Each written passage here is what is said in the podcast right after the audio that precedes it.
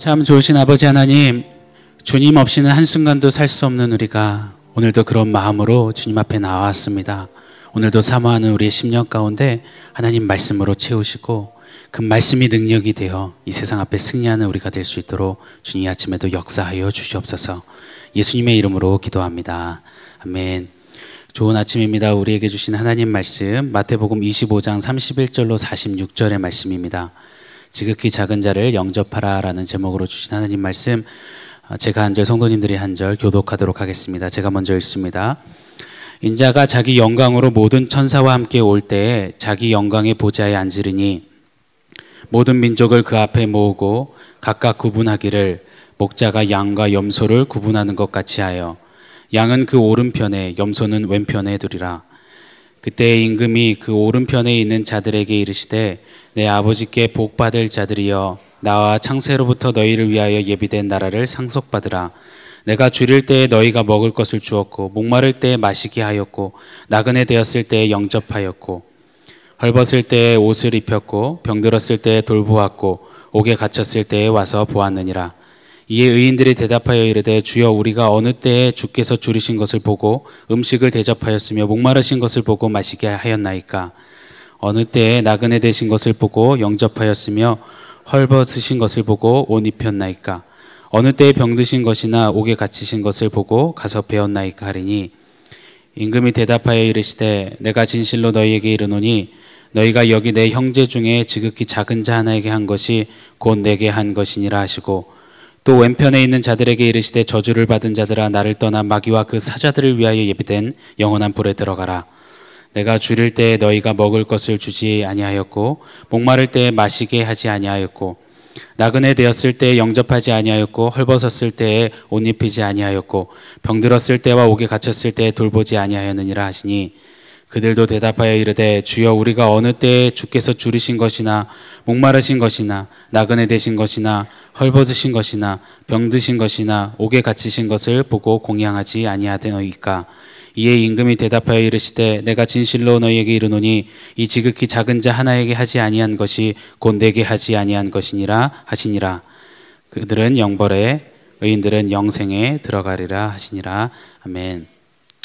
마태복음 25장은 주님 다시 오실 때 우리가 가져야 하는 그 자세와 태도에 관해서 말씀해 주고 계십니다. 특별히 세 가지 비유로 말씀을 전해 주시는데요. 먼저는 열 처녀의 비유, 두 번째로는 달란트의 비유, 그리고 세 번째로는 양과 염소의 비유입니다. 오늘은 그 중에 마지막인 양과 염소의 비유의 말씀을 전해 주시는데 오늘 전해 주시는 그 말씀 앞에 이 마지막 때를 살아가는 우리의 자세를 다시 한번 겸비해 보는 은혜가 있기를 소원합니다. 우리 31절 말씀 같이 읽겠습니다. 같이 읽습니다. 인자가 자기 영광으로 모든 천사와 함께 올 때에 자기 영광의 보좌에 앉으리니 예수님께서는 재림의 때에 철장 권세를 가지신 보좌에 앉으사 심판하시는 심판주로 오실 것임을 분명히 말씀하십니다. 모든 천사들이 수종드는 가운데 오시는 왕 중의 왕, 영광의 왕, 참 임금으로 우리 예수님은 다시 오실 것입니다. 비유 내내 그리하셨지만 오늘 비유를 통해서 또다시 우리에게 말씀하시고 깨닫게 하시는 것은 분명한 진리는 우리 예수님은 다시 오신다라는 사실입니다. 그분의 영광은 충만하며 그분의 권세는 영원할 것입니다. 이 31절 첫머리에 보시면 인자가라고 표현하셨습니다.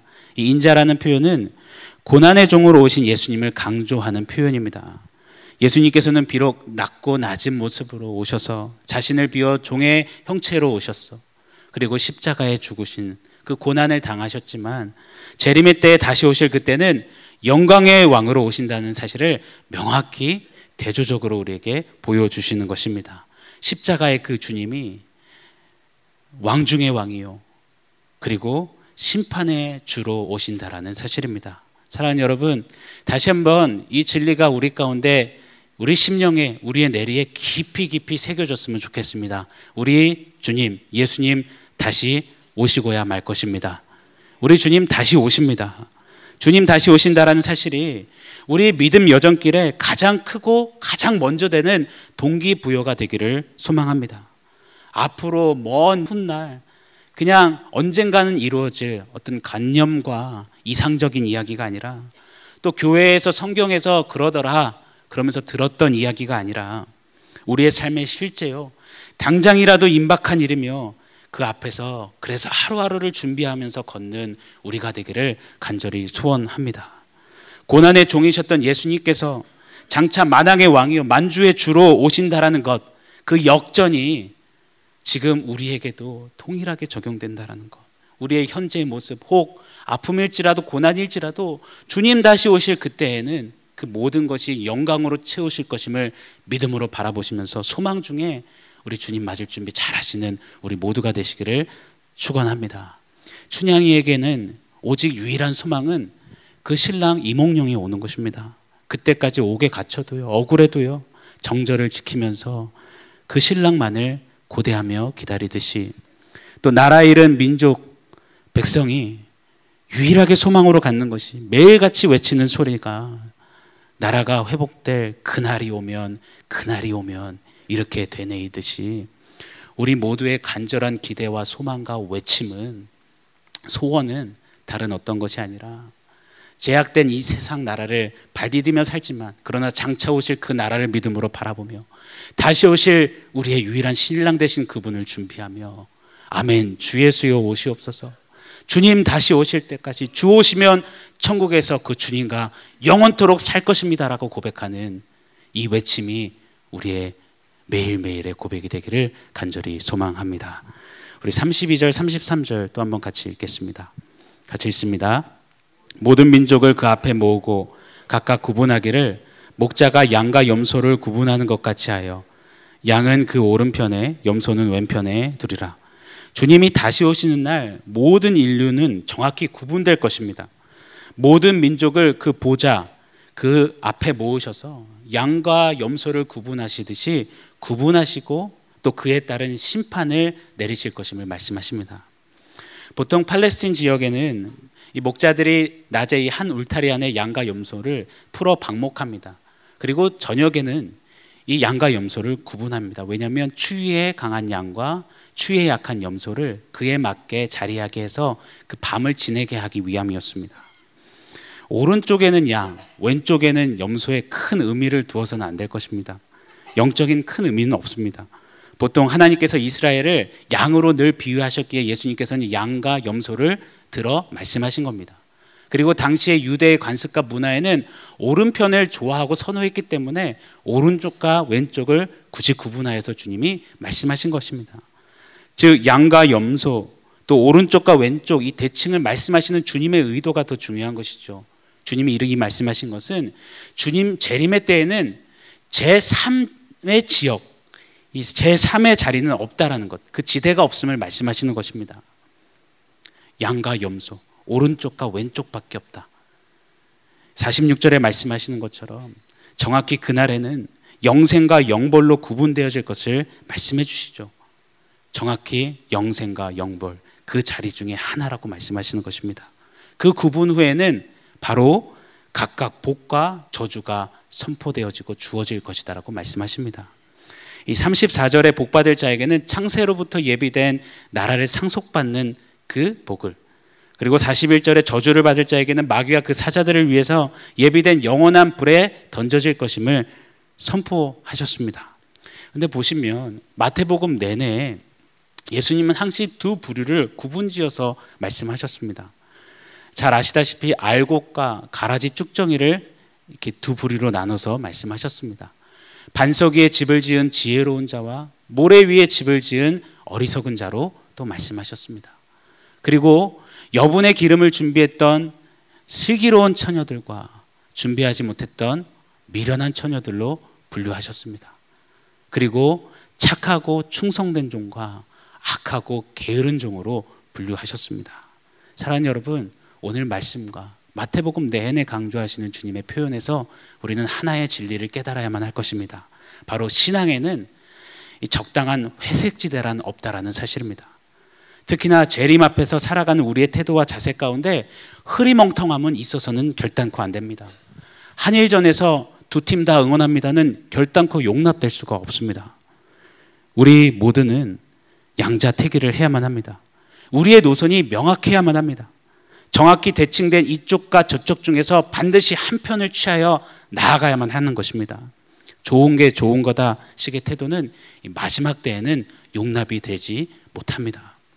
양과 염소가 어우러져 풀을 뜯는 평화로운 모습, 함께 잘 지내면서 어우러지는 것 같아 보이지만 문제 없어 보이지만 그러나 중요한 것은 목자는 반드시 양과 염소를 정확하게 보시고 분류하시고 구분 지으신다라는 사실입니다. 그렇다면 오늘 내가 적당히 타협했던 자리, 적당히 적정선을 그었던 그 자리, 주님 여기가 조사원이 했던 자리, 사람들은 몰라도 나는 알고 하나님만이 아시는 내가 타협했던 그 자리를 오늘 과감히 주님 앞에 드러내시고 하나님 앞에 거룩한 양자 태결하시는 우리 사랑하는 성도님들 이 마지막 때삶 살아내시기를 예수님의 이름으로 축원합니다. 우리 또 40절을 같이 읽어보도록 하겠습니다. 같이 읽습니다. 임금이 대답하여 이르시되 내가 진실로 너희에게 이르노니 너희가 여기 내 형제 중에 지극히 작은 자 하나에게 한 것이 곧 내게 한 것이니라 하시고 이 45절에도 같은 말씀을 반대로 이렇게 던지셨습니다. 좀 보시면 35절에서 46절까지 오늘 본문의 거의 대부분을 할애하시면서 우리 예수님이 한 가지를 강조하십니다. 바로 양과 염소를 구분하는 그 기준점이 지극히 작은 자를 향하여서 섬기고 베푸는 것임을 말씀하십니다. 오늘 비유에서 핵심적으로 던지시는 주님의 메시지입니다. 사실 예수님의 말씀이 조금 당혹스럽긴 합니다. 오직 예수 그리스도를 믿음으로 말미암아 구원받는 우리에게 마치 이 작은 자에게 행하는 그 행함으로 구원받는다는 듯한 뭐 그런 의심을 갖게끔 하는 그런 표현을 하시는 것만 같습니다. 오해될 정도로 말이죠. 근데 왜 그런 위험을 무릅쓰고도 우리 주님이 이런 표현을 하셨을까요? 작은 자를 섬겨야 한다. 작은 자를 영접해야 된다. 작은 자에게 행해야 한다. 베풀어야 한다. 예수님은요, 오늘 우리에게 또 당시 제자들에게 정말 무언가 중요한 하나를 가르쳐 주시고 강조하고 싶으셨기 때문입니다. 이리 말씀하시면요. 어, 이 세상에 가득 차 있는 시대적 풍조가 하나 있습니다. 깊이 뿌리 내린 사상이자 심지어 어린아이들 안에도 꽃 피워진 그 시대의 통증이 있습니다. 바로 큰 자가 되어야 한다라는 강박과 동경이 낳은 큰 사람 신드롬입니다. 청소년들의 공부하는 가장 큰 이유를 물으면 가장 먼저 나오는 답변이 그냥입니다. 그리고 그냥과 함께 꼭 나오는 답변은 무엇이냐면 큰 성공하기 위해서, 큰 돈 벌기 위해서라는 답변을 하나같이 합니다. 저는 작은 사람이 되고 싶습니다라는 이야기를 하는 학생을 본 적이 없고요. 그런 비슷한 류의 말을 들어본 기억이 없습니다. 오히려 그런 비슷한 소리 했다가는 어르신들이 이렇게 말씀하시죠. 떼끼 인서가 큰 사람이 돼야지 무슨 소리 하는 거야 라고 오히려 그런 꾸중을 듣게 되는 것이 일반입니다. 이 시대의 만연한 모습들을 보면 갑을 구조에서 갑질과 또 이 왕따와 청소년들의 말도 안 되는 학교 폭력과 저마다 대기업을 지향하고 또 크고 좋은 차와 크고 좋은 집과 큰 돈과 큰 성공을 바라는 것이 오늘날의 시대의 흐름입니다. 그리고 이러한 흐름에 우리는요, 이상하리만큼 큰 거부감이나 큰 이질감을 느끼지 않습니다. 도리어 부모는 자식에게 또 직장 상사는 부하 직원에게 이 큰 사람 신드롬을 더욱더 부추기는 오늘날입니다. 예수님 당시에도 그리했습니다. 외식하던 종교 지도자들은 이 겉과 속이 다른 채 하나같이 큰 사람 코스프레를 하며 떵떵거리며 다녔습니다. 예수님의 제자들도 그렇습니다. 주님, 당신의 나라가 임하시면 하나는 우의정, 하나는 자의정 삼아 주십시오. 그랬더니 그때 막 다 일어나서 네가 뭔데 그 자리를 차지하냐? 내가 그 자리에 더 어울리는 내가 바로 그 큰 사람이다라며 치고받고 싸우기도 했습니다. 자, 이런 세대와 시대를 향해서 작은 자에게 행한 것이 곧 나 예수 예수님께 행한 것이다라고 말씀하시는 것. 즉 예수님을 사랑하고 예수님을 공경하고 예수님을 섬기듯이 작은 자를 섬겨야 한다라고 하시는 이 말씀은 과연 이 시대의 풍조를 깨뜨리시는 주님의 도전이셨습니다. 제자들은 아마 멘붕이었을 거예요. 나 큰 일 해야 되는데, 나 큰 자리, 큰 사람 돼야 되는데 하며 말이죠. 예수님은 저마다 크고자 하는 인간의 병든 내면을 너무나 정확히 항시 보셨습니다. 그러지 말 것을 그래서 강조하시는 겁니다. 왜냐하면 그렇게 크고자 하다 보면 결국 영혼의 바벨탑을 쌓게 되고 하나님처럼 되고자 했던 아담과 하와의 자리에 서게 될 것이 분명하기 때문입니다. 성경의 많은 인물들이 그리 행하다가 파멸에 치닫게 되었습니다. 이스라엘의 초대 왕이었던 사울은요. 그가 처음 왕으로 기름 부음 받고 왕의 대관식에 임했을 때 짐짝 뒤에 숨었습니다. 왜냐하면 왕이 될 수 없는 자기의 연약함과 모습 때문에 말이죠. 그런데 그 왕의 자리에 서서 그가 그렇게 노력하지 않았는데도 불구하고 점차 점차 변질되기를 시작합니다. 자연스레요. 그러면서 목이 곧고 폐역하며 교만해지기를 시작합니다. 그러더니 하나님도 또 하나님 말씀도 필요 없는 자리에 서게 됩니다. 그리고 그는 파멸했습니다. 비단 사울만의 이야기가 아닙니다. 제 안에도 그런 기질이 다분합니다.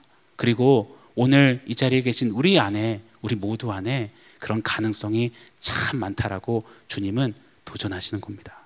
사랑 여러분, 예수님 당시와 오늘 동일하게 흐르는 이 분위기 가운데서 우리는 깨어 일어나야만 할 것입니다. 개구리를 냄비 안에 넣어서 이 불을 이게 데피기 시작하면요. 개구리가 통증도 고통도 못 느끼고 서서히 익어서 죽어갑니다. 마찬가지로 이 시대의 풍조와 흐름에 그냥 그대로 여전히 그냥 늘 그렇게 있다 보면은요. 우리도 모른 새에 그 풍조에 잡아먹히는 결과를 맞이하게 될 것입니다. 그래서 우리 주님은 이 마지막 특별히 말세에는 자기를 자랑하는 시대라 하셨는데 그 시대에서 겸손히 하나님 바라볼 것을 도전하며 우리로 깨어 있기를 도전하시는 말씀이라고 믿습니다. 사랑하는 성도 여러분, 깨어 일어나셔야 할 때입니다. 세상의 풍조에 그냥 둥둥 떠내려가는 인생이 아니라 살아 역동하는 연어처럼 그 강을 거슬러 올라갈 수 있는 시대의 풍조를 거스를 수 있는 이 마지막 때 생명력 있는 주님 앞에 서는 주님 마실 준비를 하며 그렇게 겸손하게 나아가는 우리 모두가 되기를 간절히 소망합니다. 우리 35절 36절을 또 읽어보겠습니다. 같이 있습니다.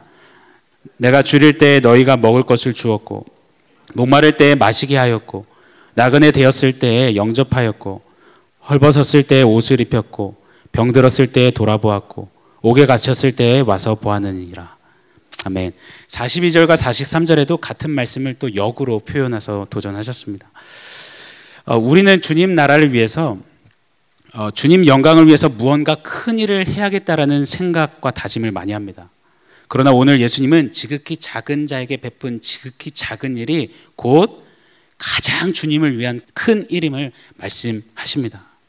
우리는 세계 복음화와 민족의 복음 통일을 늘 자주 말하지만 또 주를 위해서 죽겠습니다. 주님, 내가 여기 있습니다를 자주 외치지만 그러나 정작 그런 우리의 삶을 돌아보면 주변에 이 작은 자들을 보지 못하고 섬기지 못하고 사랑하지 못하고 품지 못하고 안아주지 못하는 우리일 때가 많습니다.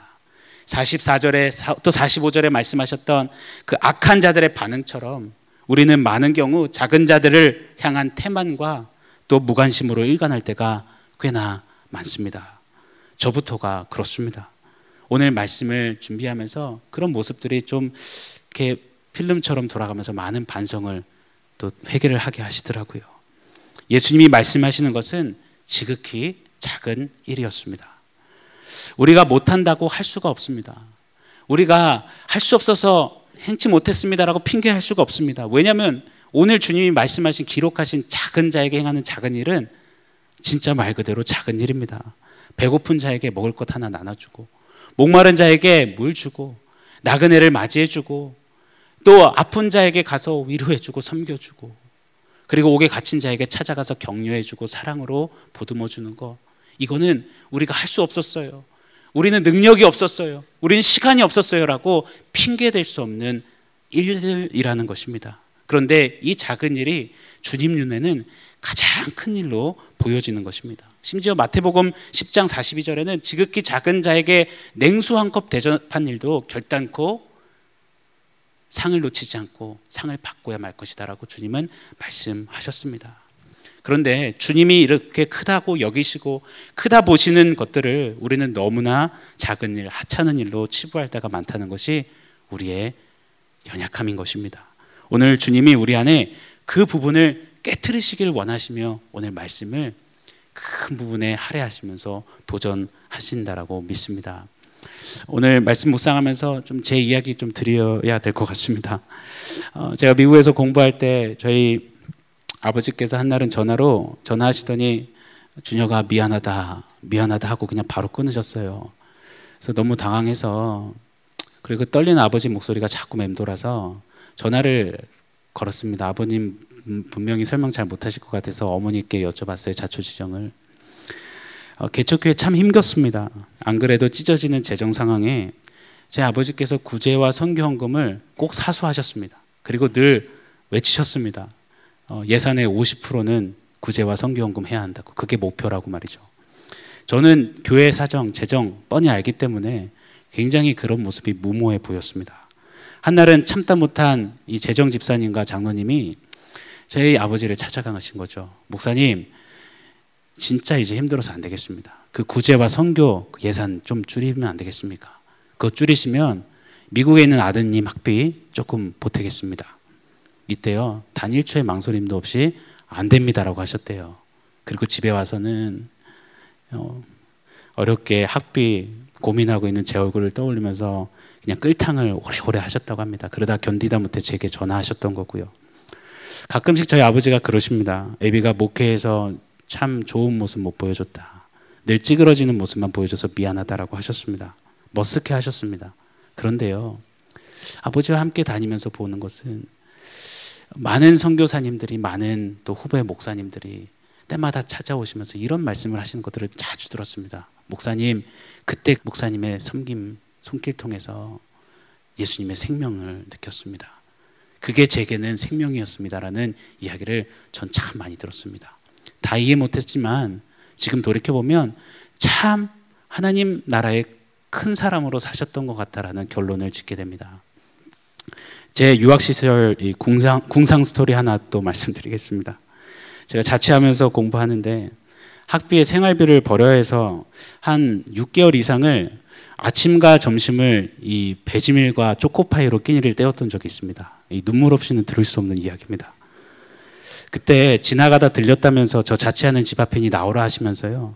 참치 통조림 몇 개랑 햇밥 몇 개랑 그리고 비닐봉지에 든 총각김치랑 김 12봉지를 그이 집사님이라는 분이 제게 건네고 가셨어요. 빠듯한 이민사회에서 그분 형편을 알기 때문에 받았어요. 손살을 치르면서 거절하다가 받았어요. 그때 그 먹었던 그 밥이요, 그 맛이요, 저는 평생 잊을 수가 없습니다. 저는 그때 예수님이 왈칵하고 저를 그냥 안아주시는 정말 그 따뜻함을 느끼고 그때 정말 많이 울고 하나님 앞에 감사했던 기억이 있습니다. 사랑하는 여러분, 우리가 누군가에게 이처럼 예수님의 따뜻한 품, 예수님의 온기, 예수님의 마음이 되어야만 합니다. 그렇다면 그때 우리는 가장 큰 일을 하는 것이고 하나님 나라의 가장 큰 사람이 되어 있는 것입니다. 오늘 한 날 그리고 매일매일 주님 보시기에 가장 크다고 주님이 여기시는 그 일, 주변의 형제와 자매를 돌아보며 돌보아주고 안아주고 섬기고 베푸는 그 자리. 주님 몸된 교회를 머리 대신 주님을 모시고 몸된 그 지체를 돌보며 아파하며 섬기는 그 일에 열중할 때 주님이 우리의 모습을 크다 인정하시는 것입니다. 그런 한 날 또 주님 오시는 그날까지 그런 나날을 걸으시는 우리 성도님들 되시기를 축원합니다. 말씀을 정리하겠습니다. 오늘 비유는 그냥 무작정 박애주의자가 되라는 말씀이 아닙니다. 또 행위 구원을 말씀하시는 말씀은 더더욱 아닙니다.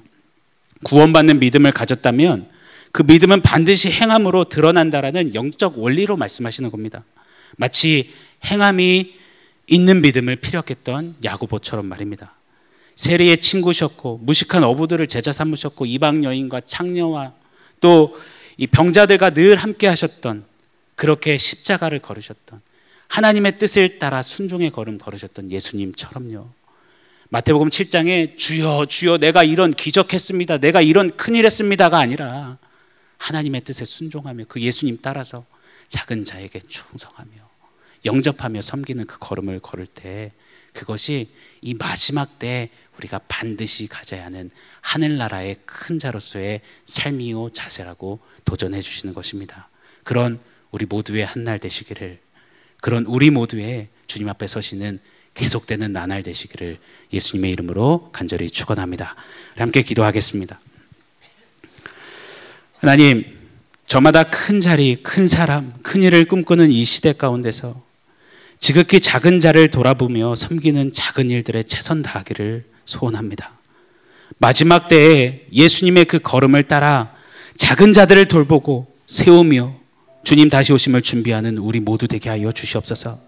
우리 예수님 모시기에 큰 일, 주님이 인정하시는 큰 섬김으로 살아가는 오늘 한날의 삶 되도록 주님 역사하여 주시옵소서. 예수님의 이름으로 기도합니다. 아멘.